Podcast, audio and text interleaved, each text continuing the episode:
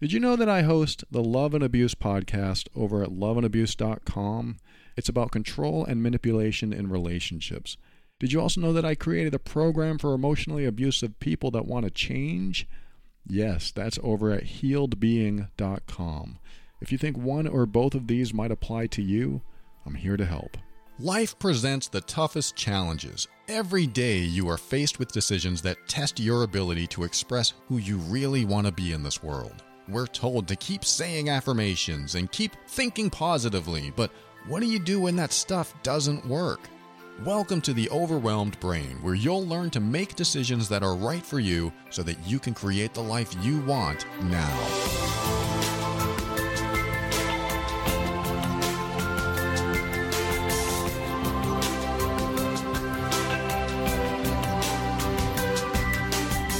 Hey, this is Paul Cogliani, and I want to help you increase your emotional intelligence, handle toxic situations with grace and ease, and give you the tools to show up as your authentic self.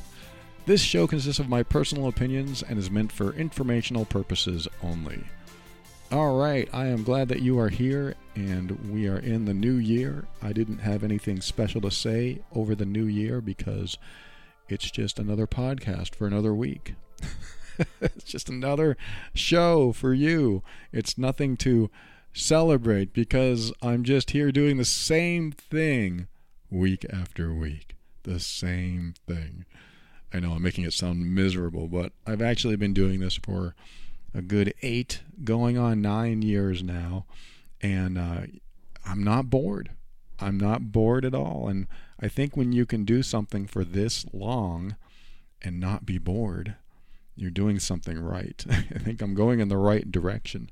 And I, I'm going to continue doing this as long as I possibly can. I even told my girlfriend that um, I can picture myself creating my last episode from my deathbed. I hope that's very, very far away. But um, I picture it. And um, maybe that's weird to you. Maybe it's a weird thing to do. But I, I think I'm just going to keep pushing on here as long as people keep um, getting value from the show. So why am I mentioning this? Because I look at relationships like this. If you can go for a long time in a relationship and still want to go even further, then you're probably doing something right. Meaning, if you want to go the next year and the next year, and you want to stay with this person and you want it to continue, and you're not at that place where every little thing annoys you, you're probably going in the right direction. You probably have a good partner. Uh, things are probably on a good level. There's good balance between the both of you. And you're communicating well. Communication is key, right? I learned that a long time ago, and um, I also failed at it a long time ago. And sometimes I still fail at it, but um, I've learned a lot, and you probably have too if you've been in a relationship for a long time, or if you're single and you are trying to get back into a relationship, or if you just want to stay single, you probably learned a lot about communication. I have one message today, maybe two, depending on how far we get, but uh, one message that certainly talks about, um, or at least asks the question of, of the best way to communicate something. And I'm going to read that message to you because uh, some relationships, we don't know how to communicate the message very clearly. And uh, it's important to know how to communicate clearly, because if you say the wrong thing or they interpret it the wrong way, things can go downhill pretty quickly. I'm sure that's very easy to relate to, and probably you don't need to be reminded because we all go through it. I've gone through it. I, I was telling somebody just recently, somebody wrote to me, or I was doing it for the Healed Being program. I, I said, you know, I was talking to my girlfriend a few months ago, and um, she just started getting really loud, and I started getting really loud back. And then we were both, I hate to admit this, we both were screaming at the top of our lungs. It wasn't like a back and forth, you're a B I T C and you're a B I S T. It's nothing like that. It was more like stating our point louder and louder. And I'm here to say I've never yelled at the top of my lungs uh, at any romantic partner. I was trying to think. I don't think I've ever yelled at any romantic partner at the top of my lungs so you can hear it throughout the entire house. And uh, when I did that and we we were done, I don't even know what it was about, I went into the bedroom and I just asked myself, what the hell just happened? What was that all about? What happened to me? Where did I go? Why did I go there? And that's part of my reflection process when I do something that, um, I don't know if I regret, but I certainly question. Like, uh, I'm supposed to know how to communicate better. I'm supposed to know this stuff. I'm supposed to not be triggered. We all get triggered. We all have these triggers inside of us that um, it just takes one little step in the wrong direction and suddenly you're going down a road that um, it's, it's hard to get off. So that's what happened. And we were both going on this road that was very hard to get off. And uh, uh, I just, I was befuddled. I was sitting there on the bed thinking, I don't understand. How did I, how did it get like that? How did we just start screaming? And um, my reflection was uh, partially pointing at her and partially pointing at me. So it was half and half. I pointed at her because, damn, she's been moody lately. That was then, you know. She's been so moody, and I, I couldn't figure it out. And and she was just saying things and so so aggressively and harsh, and I just couldn't stand it anymore. My my buttons were getting pushed. I was being pushed across the line and, uh, you know, the, the boundary line. And so I finally just raised my voice. I wasn't getting through any other way. I finally just raised my voice because, you know, we we are self-protective people or beings. We want to protect ourselves. And sometimes we do that uh, using um, aggression or pushing back the energy where we want to defend ourselves, because we don't want to be attacked. And so at this deeper level, I felt like I was being attacked. And I couldn't convey the message that I don't want the attack to happen anymore. And this isn't us, you know, we're not supposed to be supposed to be communicating like this. So I couldn't convey it, and our voices got louder and louder. And then one final scream each, and then we were done. And the weirdest thing happened after that. We were calm, we were okay, good-natured, and um, we didn't really talk about it. It was it was just a strange event, because it was almost like uh, the built-up energy was so released. The pressure valve had let out so much of the pressure that there was nothing left. And here's what I think is the most important part of what happened. Is that we had such a solid foundation of honest communication and transparency in our thoughts and um, just love and connection. We had built that up so strongly that that event did not rattle or shake or put a crack in our foundation at all. And because of that, the bounce back from that event was quick and nearly painless. I, it, it might have been completely painless. During it, we were angry, I guess, or at least I was angry. And it was a self-protective anger, like I want to push you away. I don't want to be um, attacked like this. It felt like uh, an emotional attack.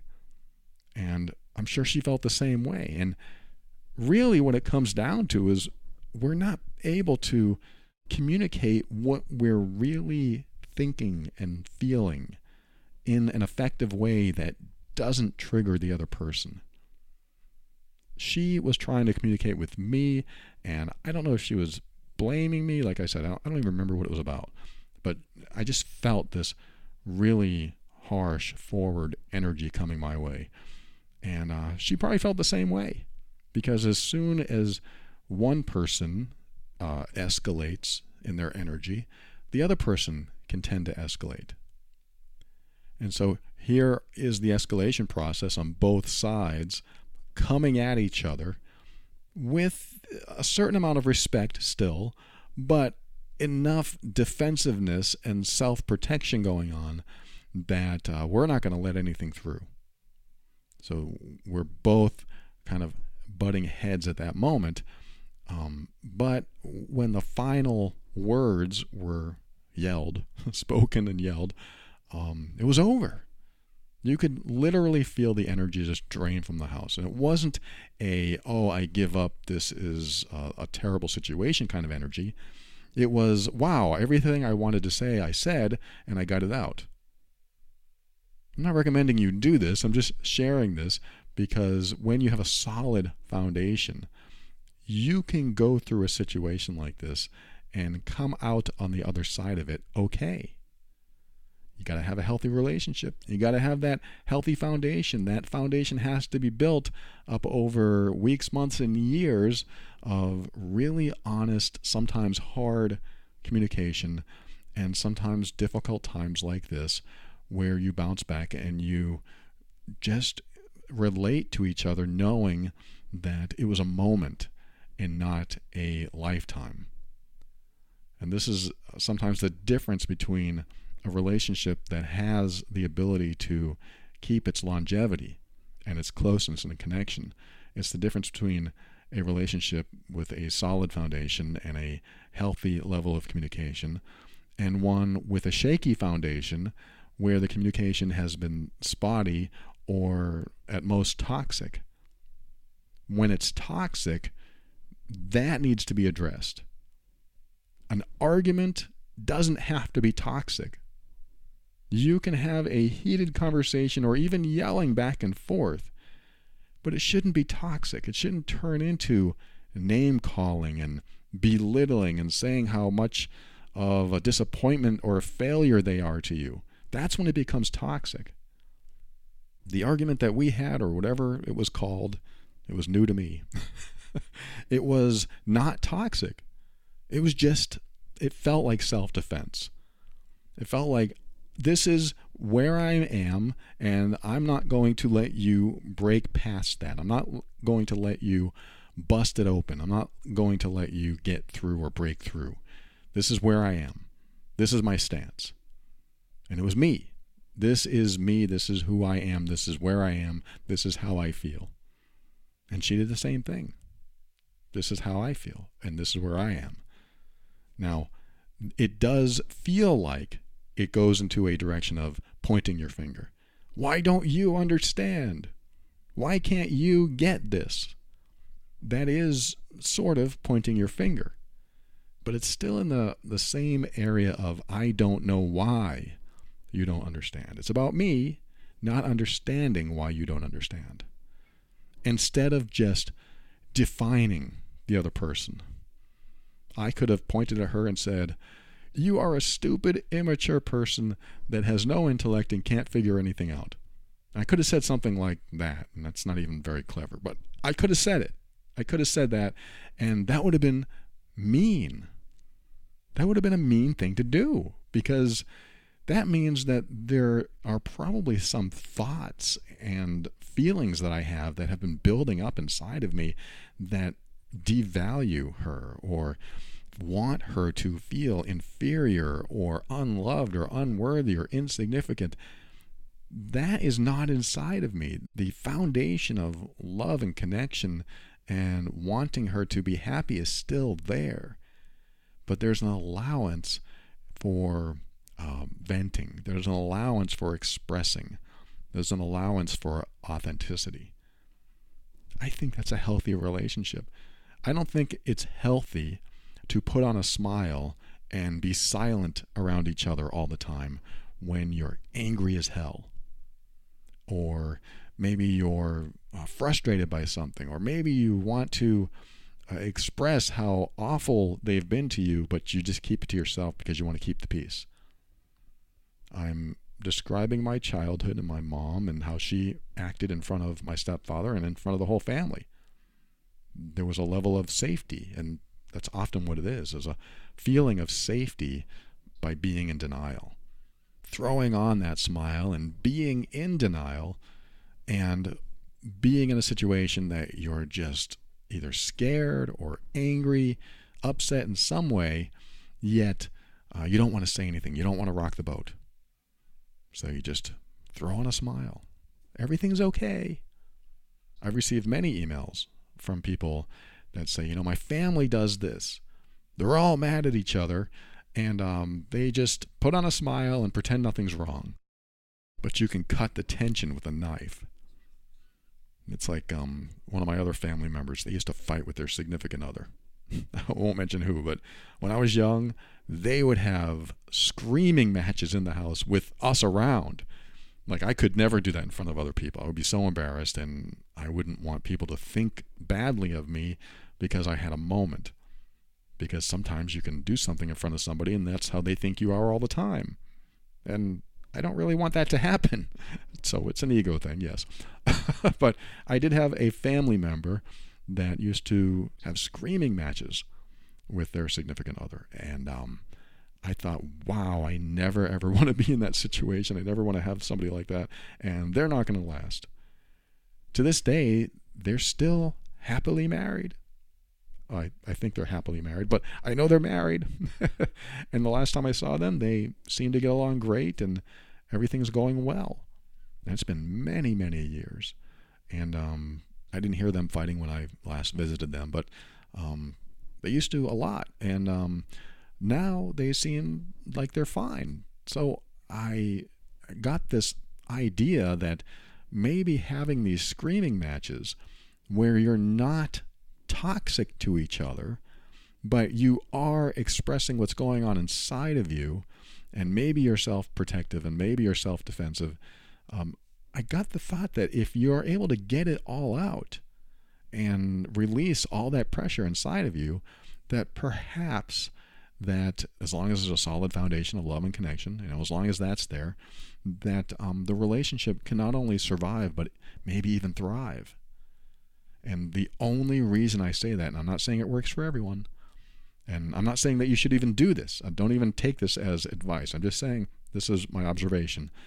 I've noticed that uh, couples who go through those periods, you know, where they have these screaming, screaming matches um, are able to get so much out, so much of that negative energy that has built up, that they can be calm and peaceful and connected after it's all out.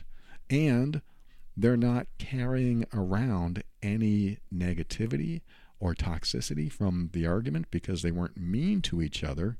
They were just in their space stating their case. So when they got through that screaming match, uh, they were loving and they were connected. And that was much more impressive and interesting to me than a couple who never seemed to bicker or argue or any of that, and always, I don't know, I'm going to say pretended everything was okay. I'm not saying everyone, again, does this, but there are some couples that pretend everything's okay, and then suddenly they're broken up. And you think, what just happened? They were just great together. They were the best couple. And one of the reasons could have been that they were holding on to anger, resentment, frustrations, and there were also subjects that maybe they didn't want to talk about or bring up. You know, they kind of hid them under the rug. They just threw them under the table instead of putting everything on top of the table. Like, let's put everything on the table and talk about it. And this is what's going on. And ah, just let it all out. And then you have the calm after the storm. But the storm comes through and it's finished. The storm doesn't hold any resentment. It doesn't hold any negativity. It just did its thing. It happened. And so coming back to the experience that my girlfriend and I had just a few months ago, I mean, I'm supposed to know this stuff. I'm supposed to be able to be calm and uh, have already healed from most of my triggers. But you learn that no matter how healed you are and how far you've gotten in your personal growth and development, um, that there will always be something that triggers you. Even when you're healed. I mean, I don't believe in one hundred percent healing, but I do believe healing is the journey. It is the journey when you, when you have stuff to heal. When you have stuff to heal, healing is the journey. And so if you're asking yourself, when is this healing journey going to end? It is all part of the journey. And don't take that as a bad thing. Don't think it's awful. Think of it as every time you heal from something, or at least process something in a new way, so it no longer traumatizes you and it no longer feels toxic to you, every time you get through that, it gets easier. So technically, life is supposed to get easier. That's a laugh, I know, but it's supposed to, at least emotionally. It may not get easier physically. It may not get easier with other people around you, because they're, you know, they're sometimes difficult, or there are certain people that are difficult. But if you are really healing and processing through this stuff, or at least taking time to reflect how something escalated, like I did and like my girlfriend does. She she does it all the time. We both do this, and we don't necessarily reflect with each other. We go our own ways. We go in separate rooms, and we reflect on what just happened. And this isn't something we even talk about, like, hey, I reflected. But what I'm saying is that uh, when you take the time to do that, then you improve yourself. Reflection is part of healing. It's part of improving yourself. And when you do it, you learn. How did that escalate? Why did that escalate? Was that bad for us? Was that a bad thing? Because arguing isn't necessarily a bad thing. Arguing several times a day, every day, that's going to be harmful, because you're not getting anything done. You're not getting any closure. There are probably issues that are still open. They need to be closed. They need to be talked about. They need to be gotten through. And if you have issues like that that need closure, you got to bring it up. You got to try to heal that stuff. Otherwise, you carry it with you. I've said in the past, I used to carry around this underlayer of negativity inside of me so that I was never completely uh, happy. I could never really experience what it was like to be happy. As soon as I felt like this little glimmer of happiness, I was reminded of all the other stuff in my life that I ha- didn't have closure on, or I, I still felt uncomfortable about, or didn't like about my life. And so when that is still inside you, lingering, it's hard to achieve happiness. It's hard to achieve some level of emotional satisfaction. And so the reflection process is how you can improve. It's how you can look at the events in your life and um, consider how you could have done things differently, and also consider how you might have uh, hurt someone else. Because that's certainly what I did. I, I was in the bedroom, and I was reflecting on this huge argument, and um, I thought about how it must have felt to her. And then another thought of, yeah, but she was also attacking me. And attacking is the wrong word, but it, that's what it feels like when we're in self-defense mode. We feel like we're being attacked, so we need to protect ourselves. So I um, thought about that, and she thought about it on her end, and Uh, I gotta give her credit. Every time, almost every time this happens, she always apologizes first, before I even have a chance. And um, I, I don't mean for that to happen. I don't wait for it. You know, I'm gonna wait for her to apologize, because I'm gonna do the same thing. It's just that she, I don't know, has the courage to just make it happen. And and, and she loves the foundation we have. She loves us. I do too. And we both want this to continue and to stay a relationship for the rest of our lives. We definitely want that. And so it always floors me when she comes in and says, you know, I want I want to tell you how sorry I am, and um, you know, I shouldn't have done this, and I shouldn't have done that, and I said I said some things, and I'm sorry, and I was just angry, and, and she'll say all the stuff that I think is amazing and so courageous, and I, I definitely say, you know, I'm sorry too, and I, I don't want to ever do that, but it sometimes happens. There's a misunderstanding, and um, you know, I don't give her the lecture. I, I just, I'm apologizing as well. I, I think we, we probably misunderstood each other, or maybe we understood each other clearly and we still got angry, but um, I certainly don't want to be angry at you, because I love you.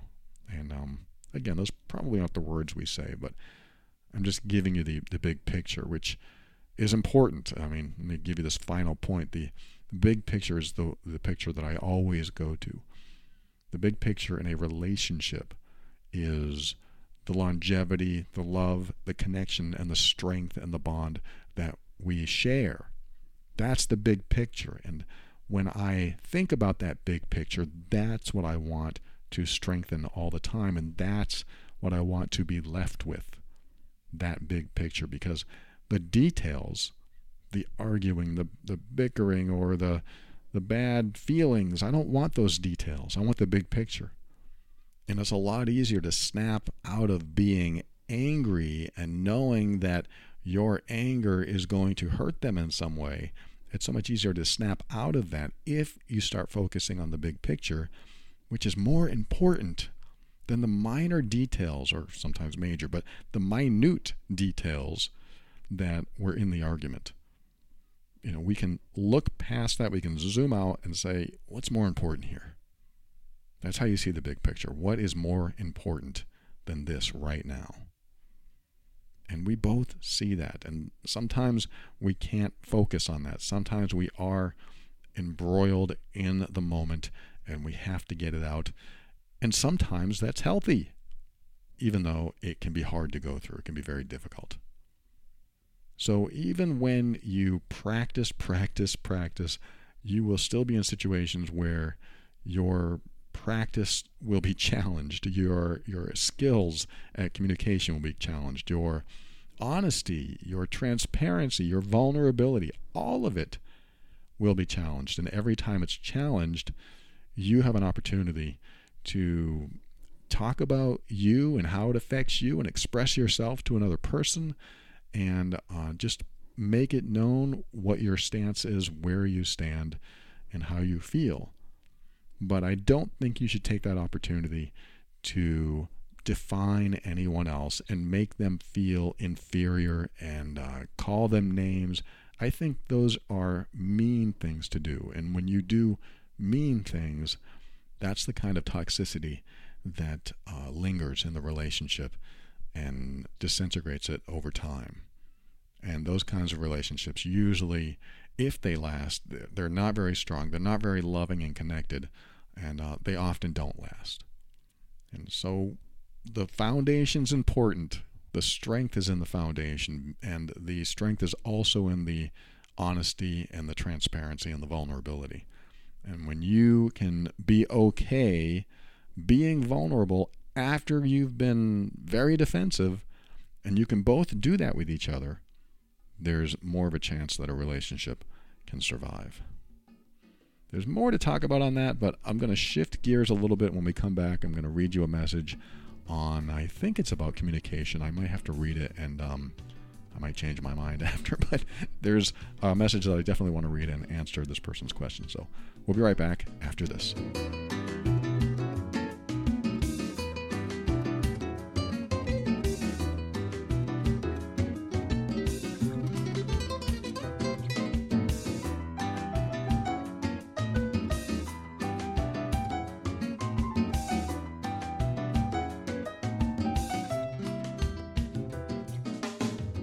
Almost my whole life, I've had trouble falling asleep. Almost my whole life, even after I gave up caffeine, even after becoming a vegetarian for a year and a half, I could never fall asleep easily. And uh, it's taken me years to figure out what helps me fall asleep the fastest. And this, what I'm about to tell you, is not even a sleep product.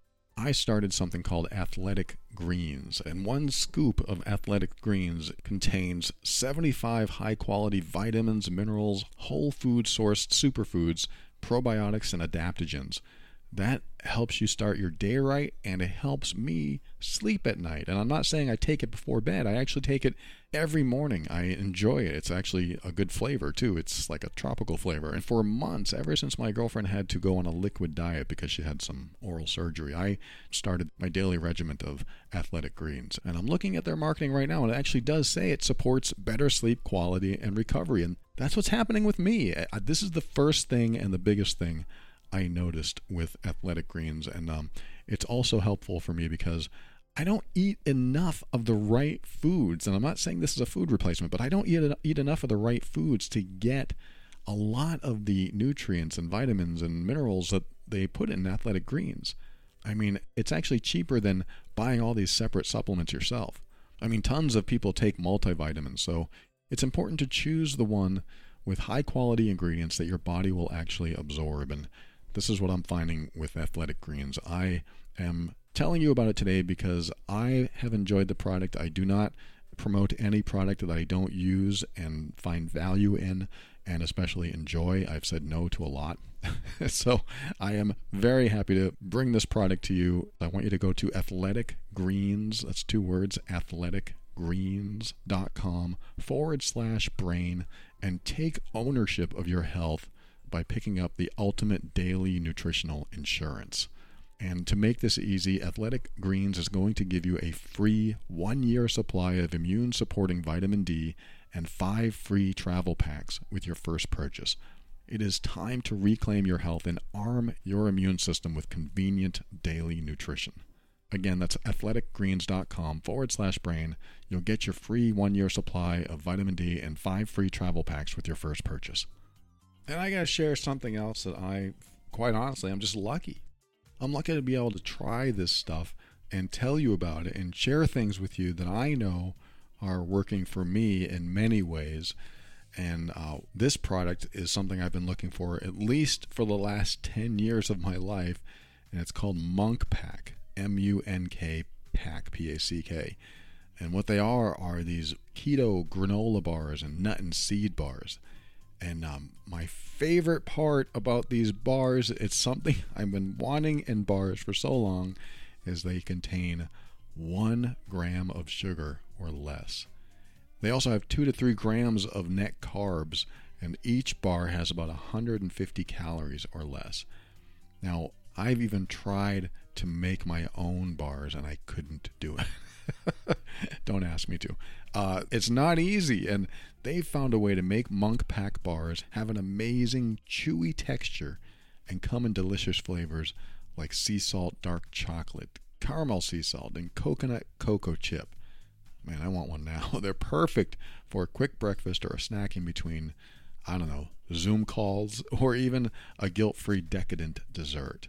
Again, these are low-sugar, keto-friendly bars, and they're plant-based, gluten-free, and non-G M O. They are the perfect snack for me or for anyone that's trying to eat better or cut back on sugar and carbs without sacrificing taste.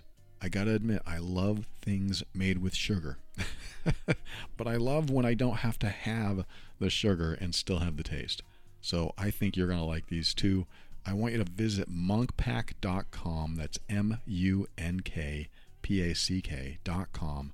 Enter the word brain at checkout, and you'll get twenty percent off your first purchase. And Munk Pack is so confident in their product, it's backed with a one hundred percent happiness guarantee. So if you don't like it for any reason, they'll exchange your product or refund it or whatever you prefer. I work at this desk all day long, and boy, those snack bars come in handy. So check them out. munk pack dot com, M U N K P A C K dot com. Use the code BRAIN at checkout for twenty percent off your first purchase today.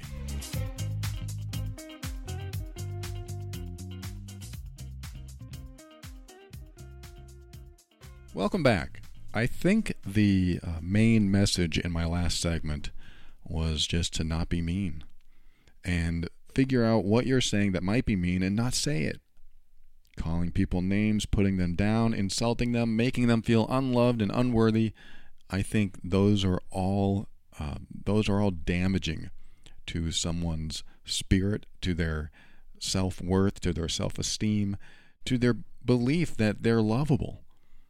When you take those fundamental concepts or wants or needs from someone, what you're doing is you are deteriorating them. You're disintegrating them from the inside out. I mean, that is the root of emotional abuse right there, is when you do mean things. I mean, that's what I call the workbook, the mean workbook over at love and abuse dot com. It's a way of communicating with somebody that demoralizes them, that makes them feel bad, and not only that, makes them feel bad about themselves. When you make someone feel bad about themselves, that's hard to heal. That's hard for them to heal, and it's hard to heal the relationship after that. because people invest a lot into relationships, and they invest a lot into their belief in you, in your words. So when you say something that lowers their own perception, their own value, or their own worth, their own feelings about themselves, what that does is takes away some of the necessities that we all need. We all want to feel, or at least a lot of us want to feel loved and worthy and important. We want to know that we are accepted. We want to know that we are supported. We want to feel like we are worthy of love. We are worthy of uh, other people's attention and support. That is a common thing for most people. I'm not saying everyone wants to feel that way, but I, I think a lot of us do. I think most of us want to feel worthy and important and uh, lovable. And when you take that away, or you start to pick away at it, that destroys someone from the inside out. This is why uh, emotionally abusive relationships, they leave such emotional wounds at, at a deeper level that it takes a long time to heal from that type of behavior. So again, the message is don't be mean, and you can find out if you're being mean just by trying it on yourself. This is the empathetic response, or the thought process, where you say something to someone and then you ask yourself, if someone I loved, someone I trusted, someone I cared about said that same thing to me, how would that feel? And that, that's helpful. That can be a helpful way to understand what your words and your actions are doing to someone else. And if you've been doing this a long time, that has done a lot of damage. You know, I'm making an assumption that that kind of behavior has very likely done a lot of damage. And so it's important to stop being mean, because mean is the path to hurting someone from the inside out. There's a difference between saying, when you do this, it makes me feel this, and when you do this, it means you're an idiot. There's a big difference, because I'm focused on me in the former, and I'm focused on the other person in the latter. In the second response, it contains a judgment about the other person, and that judgment comes from someone that they should feel like they could trust and loves them. So if I say, you're an idiot, if they trust me, then they're going to believe that at some level. They may think I'm being a jerk and an idiot, but they're they're going to believe what I said at some level, because there's already some trust in there. So let me go ahead and read this email about someone being mean. This person wrote, I was toxic and I hurt my boyfriend badly. He broke up with me, but after realizing how hurtful my behavior was, I began doing a lot of work, including therapy. Eventually, my ex contacted me and we cautiously reconciled. However, his best friend, um, who, al- who I always felt didn't like me, won't forgive me and won't allow me to come over when he and my boyfriend hang out. Not only does it hurt that someone hates me that much, it also worries me because he is probably trying to convince my boyfriend not to be with me. I know this person is important to my boyfriend and someone he trusts and enjoys spending a lot of time with. How do I keep this person from influencing our relationship negatively and seek reconciliation with him? Part of me thinks that he is also being selfish not to support my boyfriend's choice to reconcile. Am I wrong? Help me stop obsessing, please. Okay, thanks for sharing that. And um, first of all, congratulations on working on yourself, figuring out that you might have been doing or you were doing behaviors that were probably very harmful. And to get to the point where you are speaking again and there's a possible chance for reconciliation, that's fantastic. That doesn't happen often.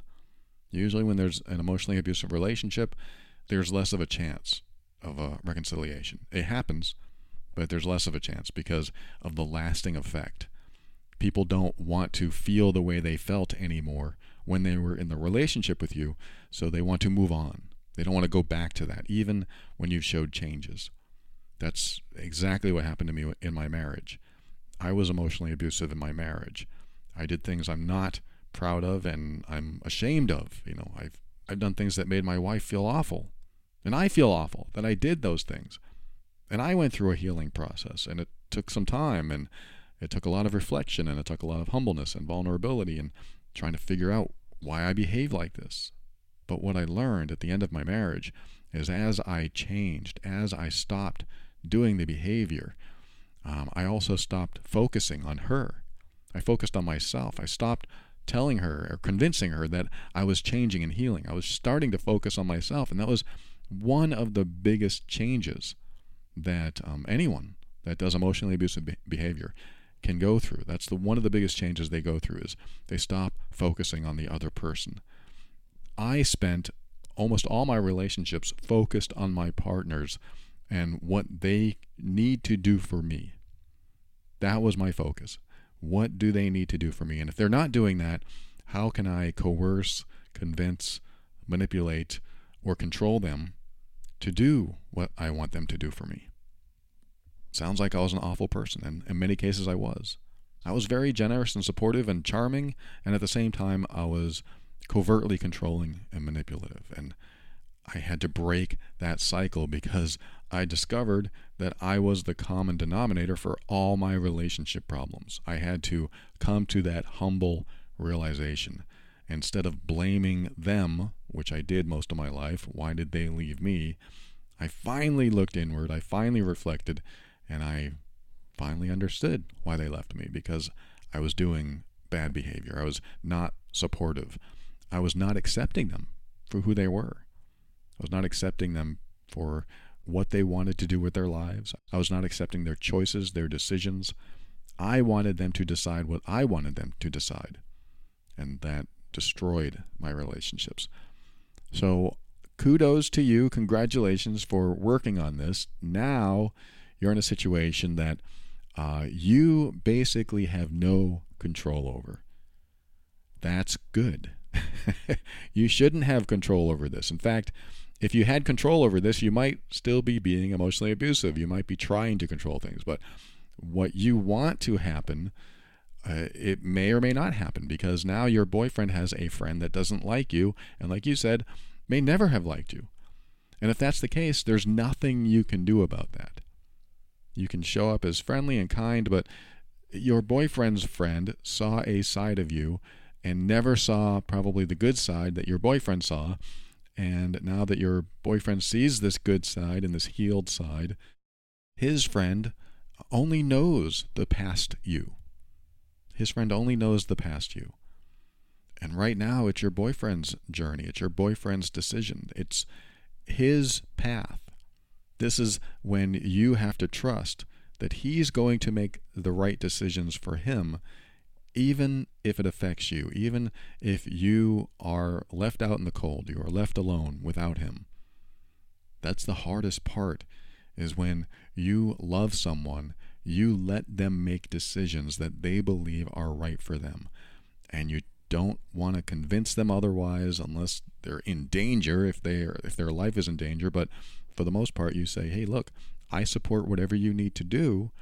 Um, I will miss you if you don't want to be with me, but if that's your path, then I support that path.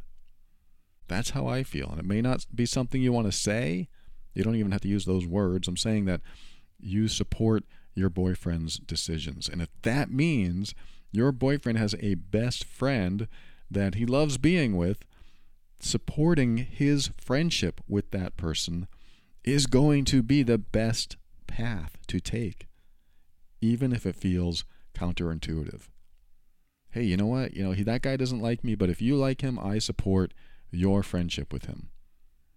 Why do you do that? Because your boyfriend is going to talk highly of you talking highly of that person. I mean, that's not the only reason you do that, but what you're doing is supporting a person that you love or you care about uh, and his decisions, even though those decisions don't work in your favor necessarily. So his friendship with someone that doesn't like you doesn't work in your favor. But if you support his friendship with someone who doesn't like you because he likes that person, then you are supporting him. And he's going to see that. He's going to see that you're supporting him, even though it works against you. pretty darn supportive. That's pretty loving. That's a loving thing to do, which is why I'm saying you should do this. Now, you won't be able to change his friend's thoughts. You won't be able to change that person's mind at all, so don't even try. In fact, um, this is what I tell people in the Healed Being program over at healed being dot com. When the emotional abuser starts to shift, starts to heal, the people that knew that person as the abuser will take a long time to trust again, to see that person as any different than they were. They they do not see a nice, kind, trusting, safe person. They only remember the harmful person. And that uh, perception lasts, it lingers, it continues, and it continues until they convince themselves that you've changed. In other words, his friend has to convince himself that you've changed. And the only way that can happen is by you not interfering, by not saying anything to them, because anything you say or do that um, feels like you're convincing them that you're better now and you're healed will likely be seen as a deception or a manipulation.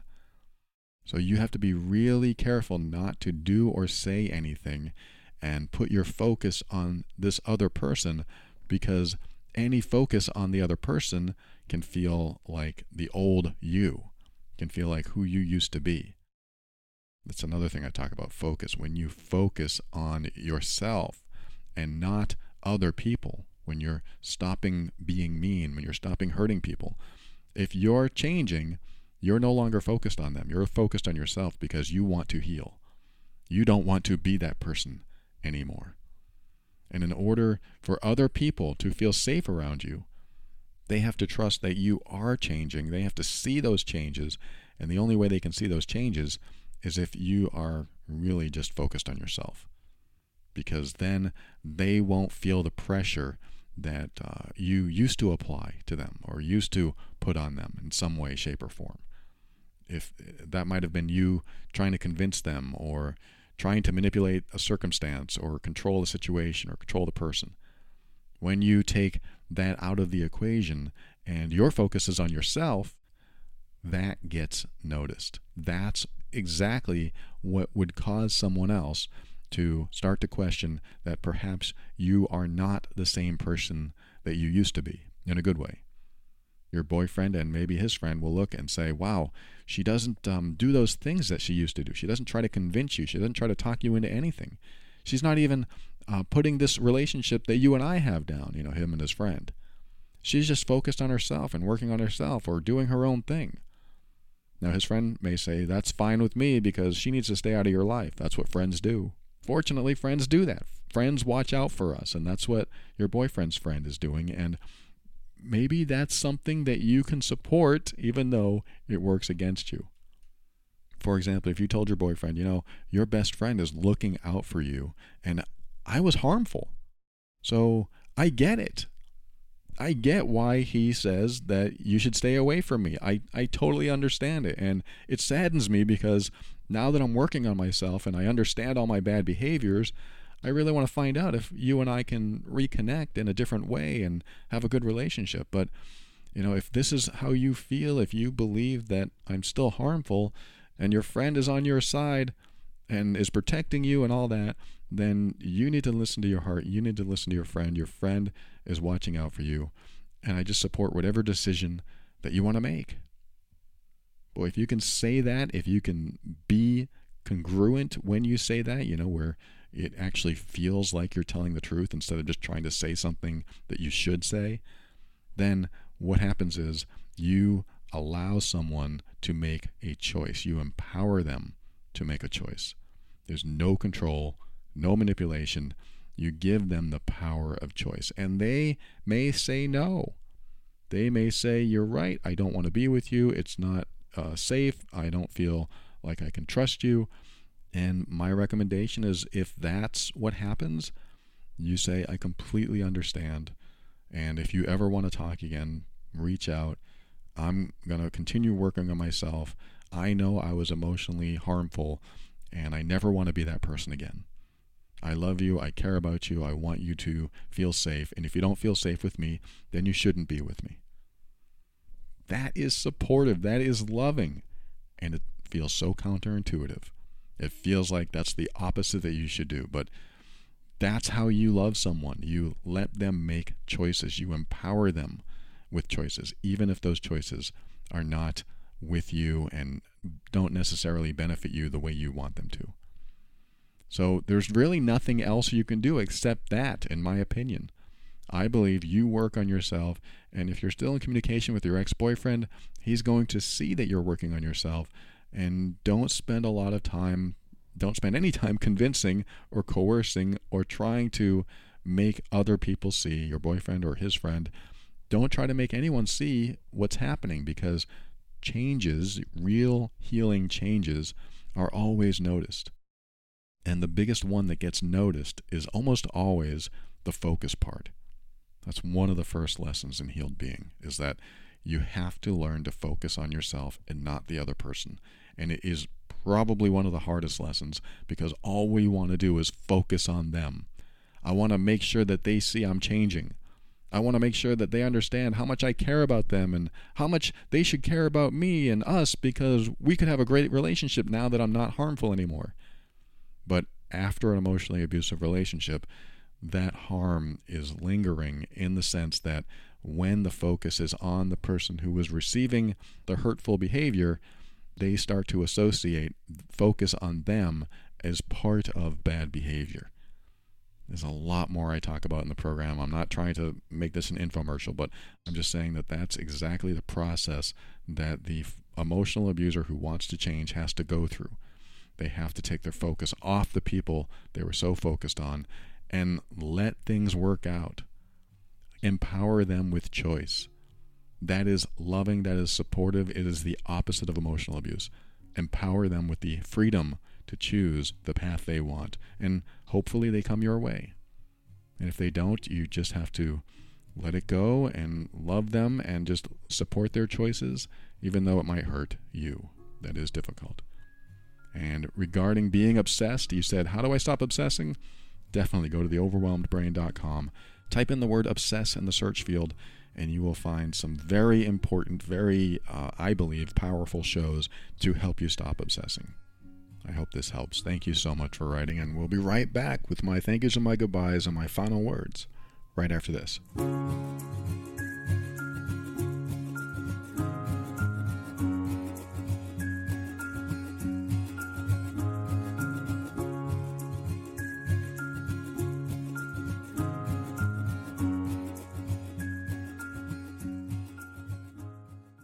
Thank you for listening to another episode of The Overwhelmed Brain. I just had my Munk Pack bar and my Athletic Greens this morning.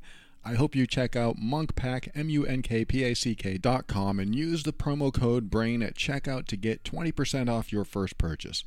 And also head over to athletic greens dot com forward slash brain and get your free one-year supply of immune-supporting vitamin D and five free travel packs with your first purchase. I dig both these companies. I think you will too. And I want to thank our financial backers this week. Chelsea, Robert, Maud, Harriet. Harriet's new. Good to have you on board, Harriet. Thank you for your support. Very generous of you. Anna, Allison, Brian, Kim, Donald, Jacqueline, Deborah, Stephen. All of you are generous. Stephen's like the longest member ever. All of you, though, are amazingly generous. I am grateful for all of you. And Sandra decided to reach out and donate. Uh, she didn't even leave a note. She just generously donated money, and I'm grateful, Sandra. Thank you so much. It is always a surprise. It is always welcome. It is absolutely something that uh, keeps us going, and I'm so glad that you appreciate what I do over here and that you're willing to give back. That's just, that blows my mind. It still does after eight years. Thank you so much. And all of the financial backers and the donation from Sandra, thank you all. I am grateful for you. And if you find value in this show and you want to give back, visit more tob dot com and you'll have the option to do that. And you heard me mention it earlier, love and abuse dot com. That's where I talk about how to deal with difficult relationships.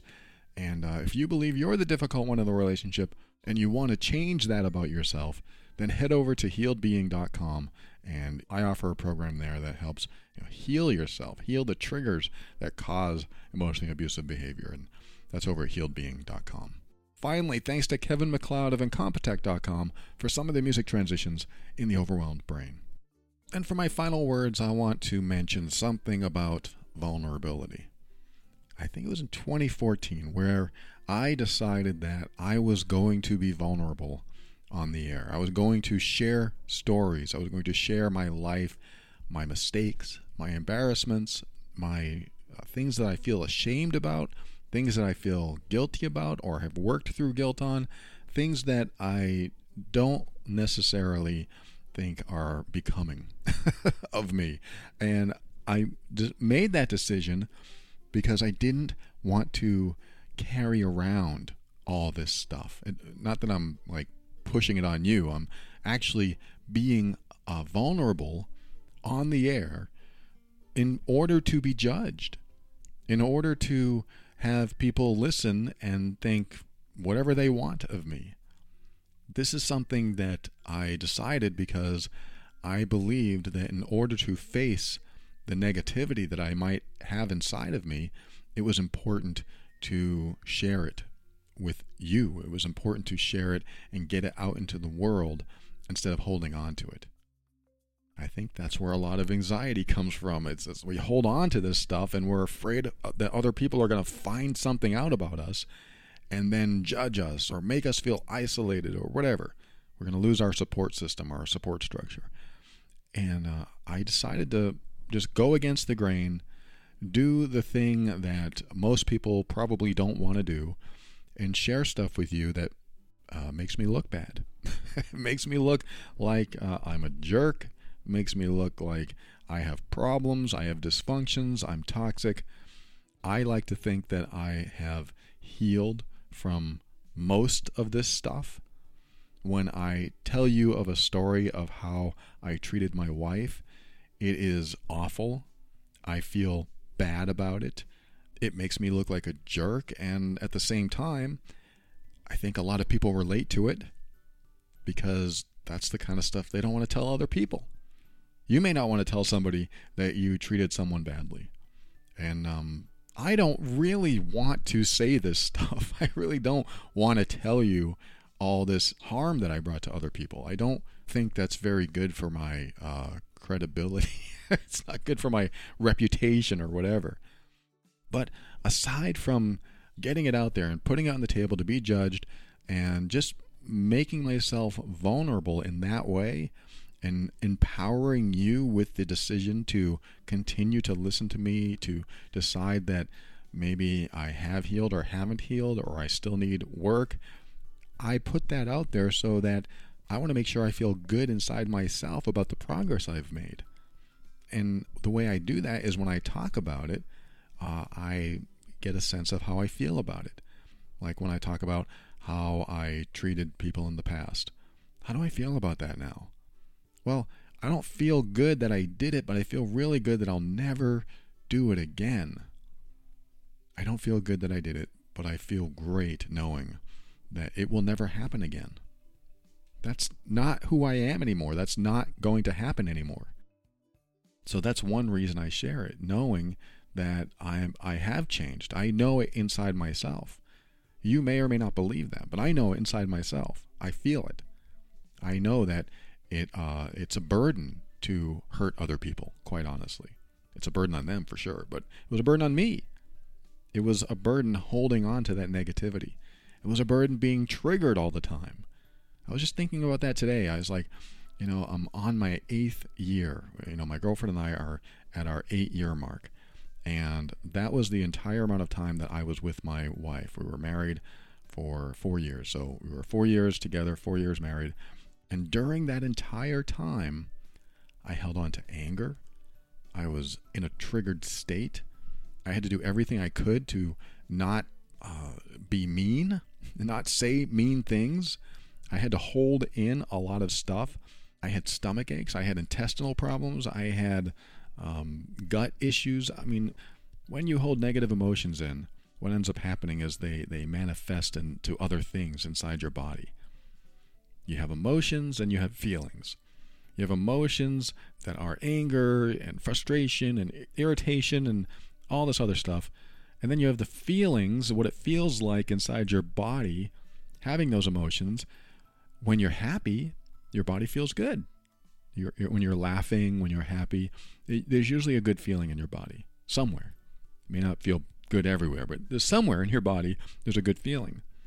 When you're upset, when you're angry and you hold it in, you're going to feel it in your body. It's going to feel like uh, something is not right. You know, I usually felt it in my stomach. I burnt a hole in my stomach because I held on to so much anger. And that's what I was withholding for so long. And that's why I was always in a triggered state.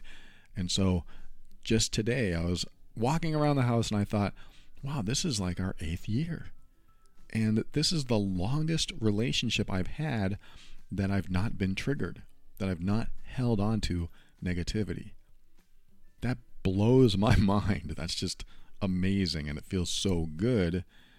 And the reason that I don't feel triggered all the time is because I chose to take responsibility for what I want in my life and follow that path and have good boundaries and share when I'm upset, express when I feel like crap or I feel angry.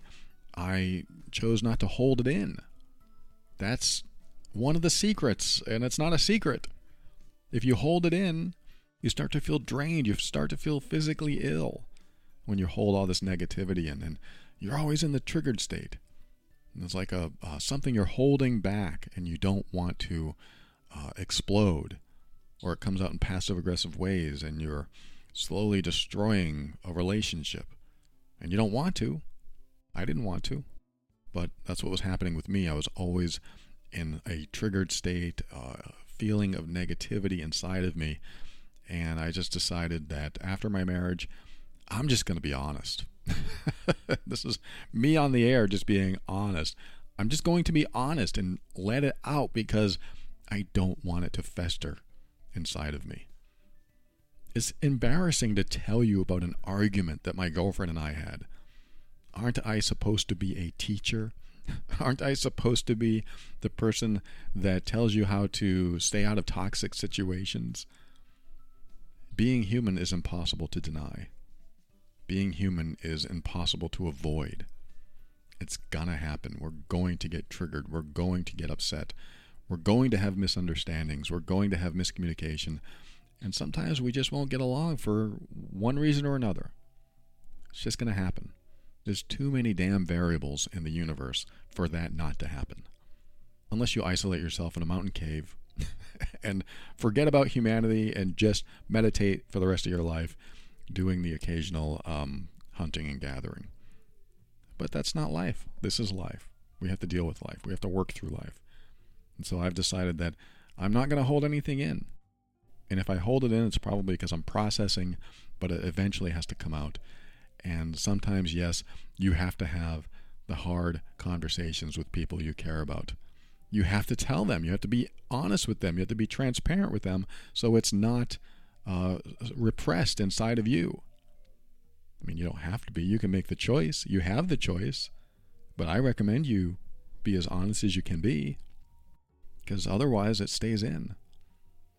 I think um, young people have to learn this, quite honestly. If you're young, if you're below twenty-five or no matter what age, but you know, below twenty-five, you're still learning about life, learning about boundaries, learning about limits, learning about relationships.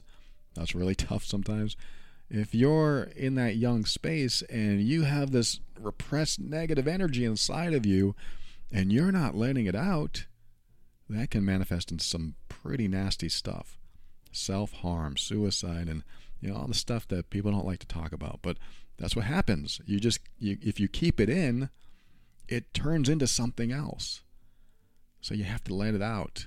You have to tell somebody about it. You have to take the risk. Hey, this is what's happening inside of me.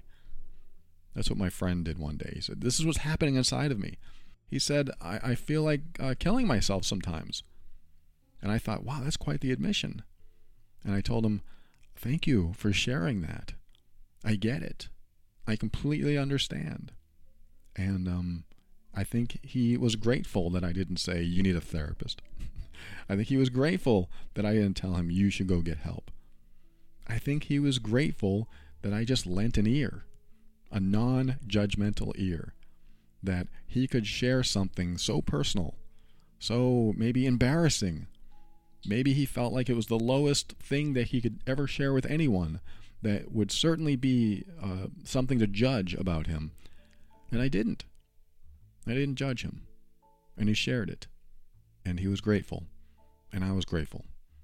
And giving someone that safe space to share something so personal, so uh, maybe dark, is something that might just save their life.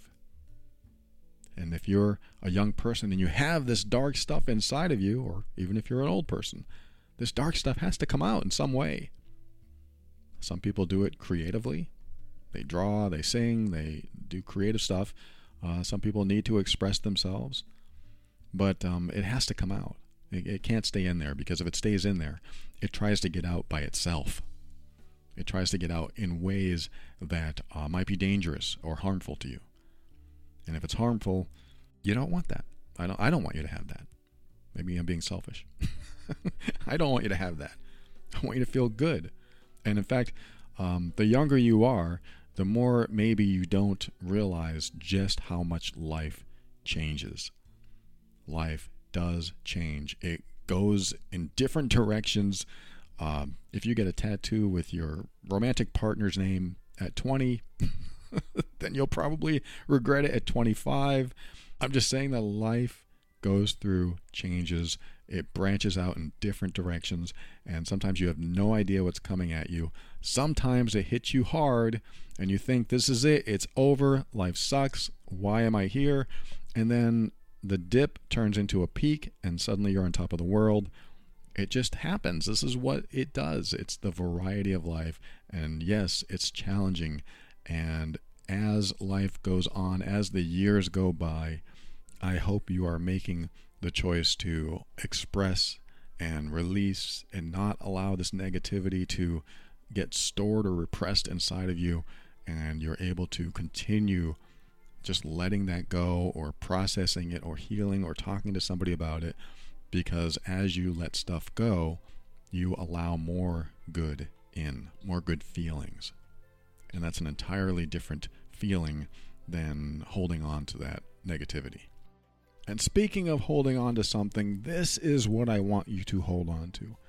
Hold on to your power. And the way you do that is to keep an open mind. This is how you create the life you want. Always take steps to grow and evolve. You are powerful beyond measure. And above all, and this is something I absolutely know to be true about you, you are amazing.